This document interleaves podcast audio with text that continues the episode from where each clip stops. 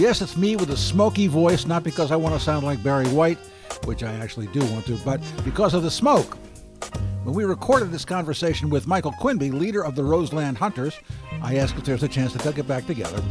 All we had to worry about was the pandemic and the election. Michael was the leader, vocalist, and guitarist for the Roseland Hunters. I played the living hell out of their record on the radio. So, what's he been doing lately? Let's find out.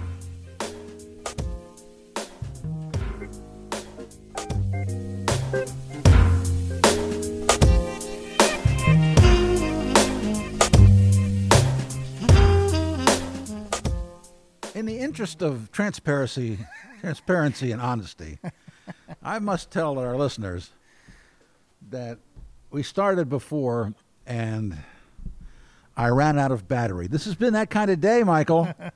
you know, I, I, I had forgotten to, to, to for, for a long time to put the uh, um, uh, water in the, in the in the radiator of my car. Okay. Overheated. Right. I had to drive it around to uh, to Jiffy Lube to get the to get the top off. Right. That was that was number one. Okay. Then we start this, and I find and I look down, and the little red light's not on, Yes. meaning the batteries went dead. And it was the best interview in the Oh, history of history of- my interviews. God, there yes. it goes. Really, you were better than than Oscar Wilde and Orson Welles. All and, right. you know, and Wow. you'll never be able That's to quite a repeat visual. it. You'll, you'll never be able to repeat it. All right. It's like it's like uh, like a Laurel and Hardy joke, when Laurel says something brilliant, and and Hardy says, "Say that again," and then he gets it all fucked up and he can never do it. Right? Anyway, So anyway, all right. Sorry you missed it, friends. we'll be right back. Yeah, All right. but I think he probably uh, knows all the stuff he was talking about. I do. and can say it pretty much like it was, or he could. Maybe he'll. Who knows? Maybe he'll improve on it. Yeah. You yeah. know, I mean, all you've those, been through it once. all those horrible things I said about all those people. Yes. I have a chance to edit now. So Okay. There we go. So, my first question was, whatever happened to the Roseland Hunters, which was one of my favorite bands? Yeah. Um, well, um, I think the real answer uh, is, it, and again, my previous joke. I'm going to tell these jokes again to you. Please my little do. anecdotal Oh, answers listen, to I- this, you know, I- which I've been practicing. Is I get a lot of grief about this. I get asked about this all the time, Well, good. uh, which makes me feel great and terrible Yes, simultaneously. Mm-hmm. Um, that you didn't say that before. that's true. That's a there that's you a go. new wrinkle. See, a new friends, you didn't you, you didn't miss that because he never said it. So my my position is that um, the Roseland Hunters haven't actually completely gone away. They're in suspended animation. These people are all still my friends and still my colleagues, and uh, I I look forward to the reanimation of the band, um, which actually uh, through this experience of the last six months, um, I've been sorely pressed to to get that part of my life reactivated. I, I you know, uh, I think really uh, the the thing that inspired the long nap of the Roseland Hunters, frankly, was a, a wonderful thing when it comes down to it, which was a, a great opportunity for one of the band members uh, uh, to have a remarkable success. And that would be uh, Reinhardt Melz, who became uh, a touring member of Pink Martini. Right. So he uh, he gave me that news, and it was a bittersweet moment. And uh, you know, we both insisted that it didn't mean the end of the Roseland Hunters, and that we, and between his 235 annual touring dates, we'd find an opportunity. so yeah, uh, it, you know, and it, you know, it. I think when I moved to Portland in 2004, um, having five years earlier sort of decided that I was done with the music business per se. You know, I'm always going to be a musician, but yeah.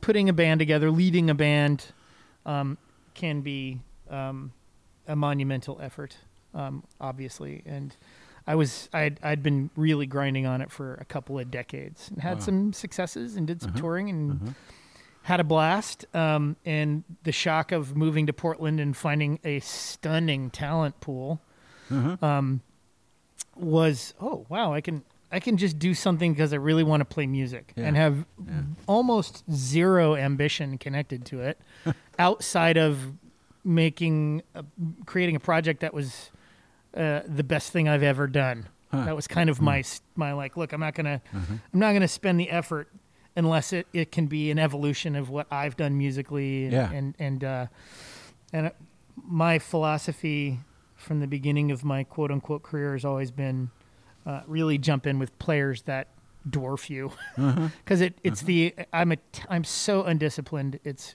horrific. It's terrible. That's always been my philosophy: is hire, use people who are better than you are. Yes. It- yeah, and, and you know, hide behind them or let them camouflage Yeah. you or Yeah. however you want to characterize it. It's more about, um, you know, the fear Uh-huh. that inspired me to like really focus on what I was doing. And by undisciplined, I mean uh, I I have a very difficult time in a bubble practicing. Oh.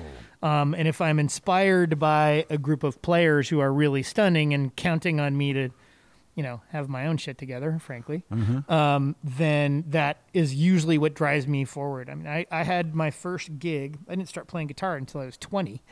and I had my first gig in a Motown band 18 months later. um, and like, oh, oh my God, I'm going to be, now to be fair, it was, I'm not kidding, at a, in a retirement home. but that environment has served me, my personal um, evolution, and the hunters were the the end result of that of getting in with Reinhardt and Damien and Brian Foxworth and John Mazzacco and Uh-huh. uh, and Alex Milstead and uh, and Catone Lyles and LaRhonda Steele. I mean, just I I personally don't. I would go see that band. Yeah. Without me in it, that's a bunch of really amazing. Yeah, yeah. And every one of those people, um, they're they're remarkable individuals, and they're my friends. Hmm. Um, so what happened to the band was a bit of entropy and a bit of burnout on my part too, because I know I'm I'm a you know at that phase was uh, deeply in corporate monkey phase. Um, and I was able to invest in the band, and all Uh-huh. of my free time was spent developing that band. But it was having two full time jobs, so I definitely hit the Yeah. wall a bit. Um, yeah. yeah. But man, Well, I you know what miss they say: entropy isn't what it used to be. That's I like that. That's that's good. I've not actually heard that before. It's kind of Thank shocking. you. I didn't make it up. I don't. I don't know where I heard it either. yeah, it's so perfect. I, won't- you know, I'll Perfect. just. I'll, I'll, I'll accept that as my own. Yeah, yeah. So I, I still like I still am in touch with Damien and Uh-huh. and Ryan and and uh, you know we several times you know particularly right in the middle of the quarantine we're making lots of let's get the band back together this week jokes Yeah. as yeah. we're all locked in our homes. Oh, boy. yeah, it's ha- it's gonna happen. Uh, eh, I just have zero idea when. So Yeah. there you go. Yeah. Have you done any live streaming? No, I haven't. Wow. I've I've seen my friends, and you know, Tom. I got to be honest. I I think I've played a grand total of an hour Wow. of guitar in in a year and a half. Wow. Um, it's been you know I, we were working hard immediately after the Hunters went into suspended animation. I got Uh-huh. involved with the Thunder Brothers, Uh-huh. um, which was also fairly quickly successful in its Uh-huh. own little realm there. Great band. Um, and it was a very interesting experience for me. All the songs that I brought to the table were ones that I had written very early in my career. So really straight ahead, burly, badass music that I was having a lot of fun playing. Um, and you know, so straight from the hunters into that, and the same set of circumstances existed Yeah. for me with me uh, grinding away at a corporate job that was Yeah. you know eating my soul. Um, and and I we all sort of reached a point as bands do. Speaking of band entropy, and uh, I was really exhausted. I was Huh. exhausted with Uh-huh. You know the the the very difficult environment of finding live venues, watching them evaporate left and right, and Yeah. uh, yeah. you know really having that be a very limiting factor on what the experience of being a live a musician uh, in Portland. Who Yeah. I, I thrive on live music. That's the thing Uh-huh. that I I can't. The, the studio kind of drives me insane. Huh. As I have mentioned, I'm not a disciplined practicer, so in order to engage me, I, I need an audience and I need to be playing, and, and it's got so difficult there. Want to Um, want feel bad? Oh no. I had Steve Berlin in here. yeah. He was that was last week's Yeah, podcast. yeah, my good friend. Yes. He he he he sat here and told me that he he he has developed an entirely new way of playing. Somebody taught him an entirely new way of playing with different embouchures, different muscles in his mouth, and it's and it's very difficult, and he's still at it. and he that's what he did with his He quarantine does time. it, yes, he does it every day. See, those people, to me, I developed an expertise on the dialogue of Futurama. Uh-huh. Uh, that's where my effort's been spent. I joke, I joke, but yeah, well, no. I, there, there was a book I could have written. I didn't do it. yeah. You know. Well, I think it was. I think Denzel Washington. I think it was Denzel who had this hilarious quote, which when the resurgence started happening, he said, Uh-huh. "All those people are feeling terrible about not coming out of the quarantine, writing your book, or being in the best shape of your life. Yeah. Good news, you get another shot at it." So, Yeah, really. God. uh, so yeah, Steve Berlin. Uh, that does not surprise me. That that is Yeah. one of the better minds uh, in our in our sphere. He- he's- So, are you, do you still have your corporate gig? I do not. Um, well, my corporate gig was, you know, as a, you know, a drone, uh, as a salesperson, and I did a lot of flying. Yeah. I was flying, you know, five to ten thousand miles a month. Wow. I was on airplanes all the time, Jeez. um, and it was supplanted by another venture, which we've chatted about briefly, and yeah. is directly connected to music, which is this this air hush thing that we've we've talked a bit about. So while I didn't have a corporate gig, I was certainly um, immersed in ways, mostly because I actually cared about this one, in ways that the corporate gig, where Uh-huh. Yeah, yeah. uh, to be honest, to be fair, I spent way more time and energy trying to create the appearance that I was working than I did actually working.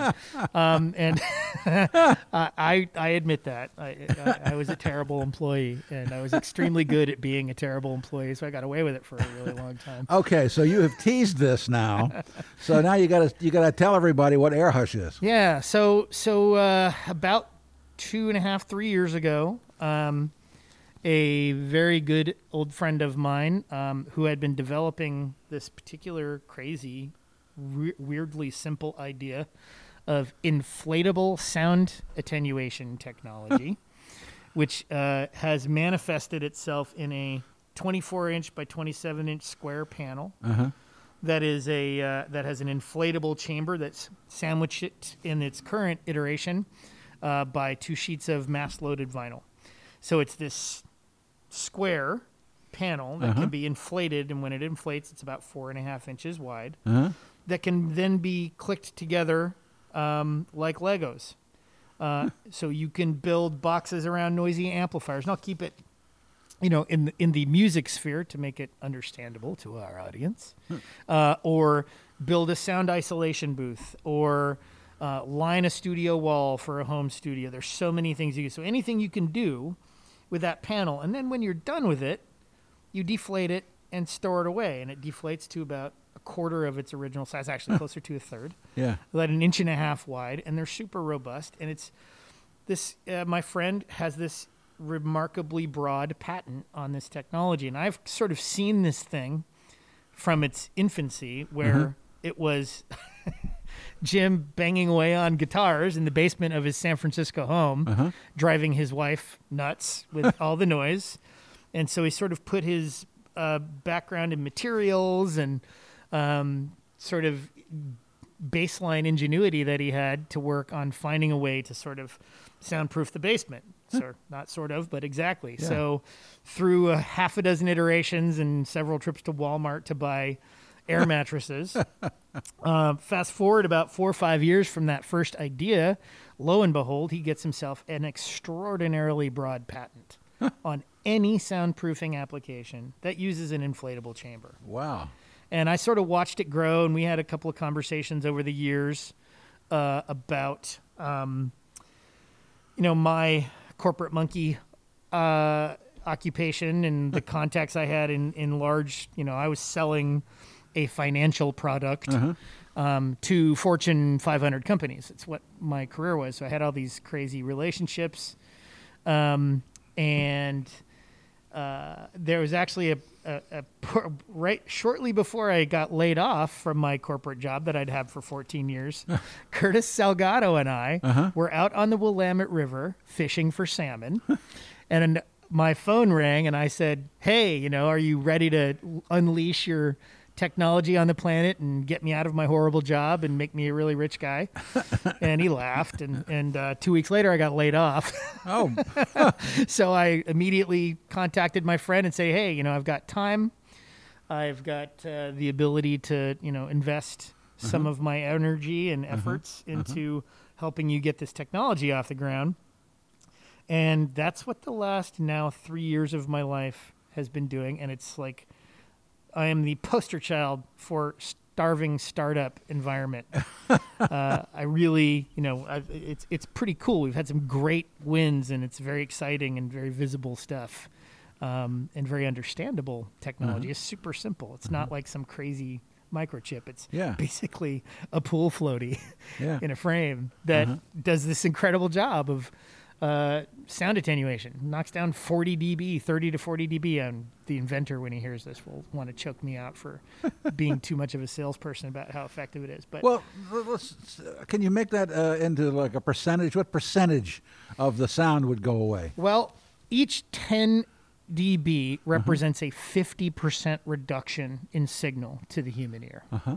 So you keep cutting that down by half. So it's it's there's some really we've done the last couple of NAMM shows with these really brutally effective demos where we have some noisy guitar player, sometimes me, uh, with a little um, a small amp in a box of this stuff where all you do is you just let the guitar player bang away and you lift the top off of this box and it's stunning how effective this stuff is. right? it's real. It's also very thoroughly academically backed up Uh-huh. we have had this thing tested ad nauseum we've got the data um, it's it's it's no joke it's Uh-huh. really impressively effective and simple stuff so oh. it's very compelling which is why i've agreed to make less money than i did when i was 19 years old for the last three years so Jeez. So what what are the non-musical applications? Oh man. Um, well, really, frankly, music has always been considered a bit of a loss leader Right. um, for for this. It was always like sort of getting the halo of Yes. knowledgeable Yeah. people about sound to jump in, which we've done. Steve Berlin is one of them. Uh-huh. Um, Mark Needham, who is Chris Isaak and Lady Gaga. So um, when we matured out of that first stage of we're going to go and demonstrate how this technology works in this lovely, sexy, visible field of music, Uh-huh. um, you know, surrounding an industrial drill press that is at 118 dB Uh-huh. with a room of this that brings factory noise floor, factory floor noise down by 15%. So Huh. um, ideally, OSHA is going to love us. So industrial noise to office cubicles. Um, Uh-huh. And it's led, uh, uh, of course, in our crazy times right now. Um, we had to do a really serious pivot during the quarantine when everything shut down. We were we had our second NAMM show in January, Uh-huh. and it was an incredible success. And the weird thing is that all the uptick we got, almost none of it was from the music business. Uh-huh. So the Netflix of the world and the Amazons of the world and the GEs of the world all send technology snoops Yeah. to, to NAMM, Uh-huh. and they made a beeline for us. Wow. Um, so we had um, So- POs in hand in the first week of March from some really remarkable big names. Just in time for the virus. pretty much, and that's what happened. We we we were on the way. We had two years of very very hard work with no in no revenue to speak of. Yeah, just yeah. out there demonstrating the technology, trying to get the interest up, and it happened. It really happened. Huh. And uh, I'm not in a position to tell you who we had those POs with because they're all sort of pending still. Yeah, yeah, um, yeah. But uh, suffice it to say, within 10 days of having them all in our hands, they went away.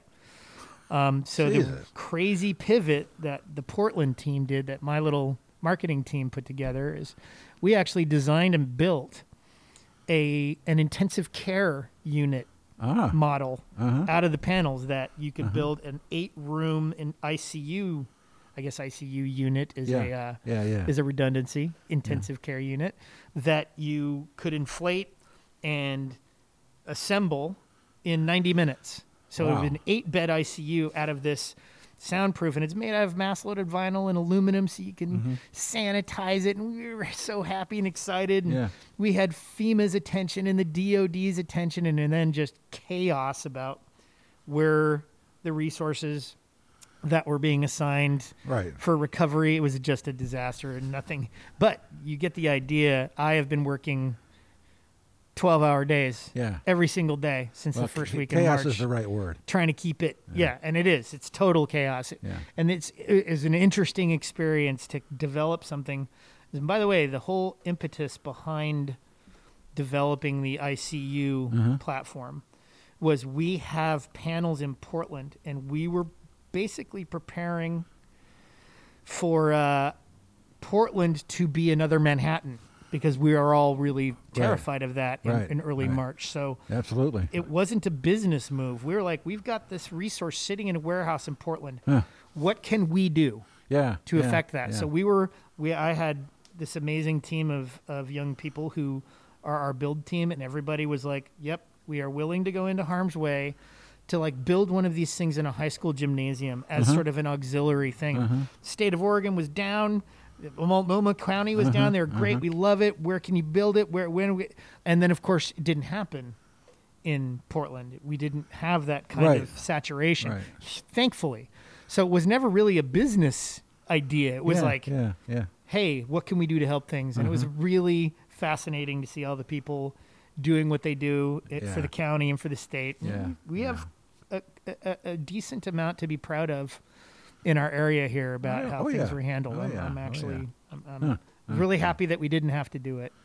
So, Um, so of any of those, uh, are you close with any of those original uh, people? Absolutely. Yeah? Yes. We are back on board in, in deep in talks now with things now going through. Um, I'm still, until I have ink on paper. Well, right. yeah. Uh, but, you know, we, and Oh, shit. I haven't run out of battery since 1977. Don't worry, we'll catch up with Michael again. Sorry, dude.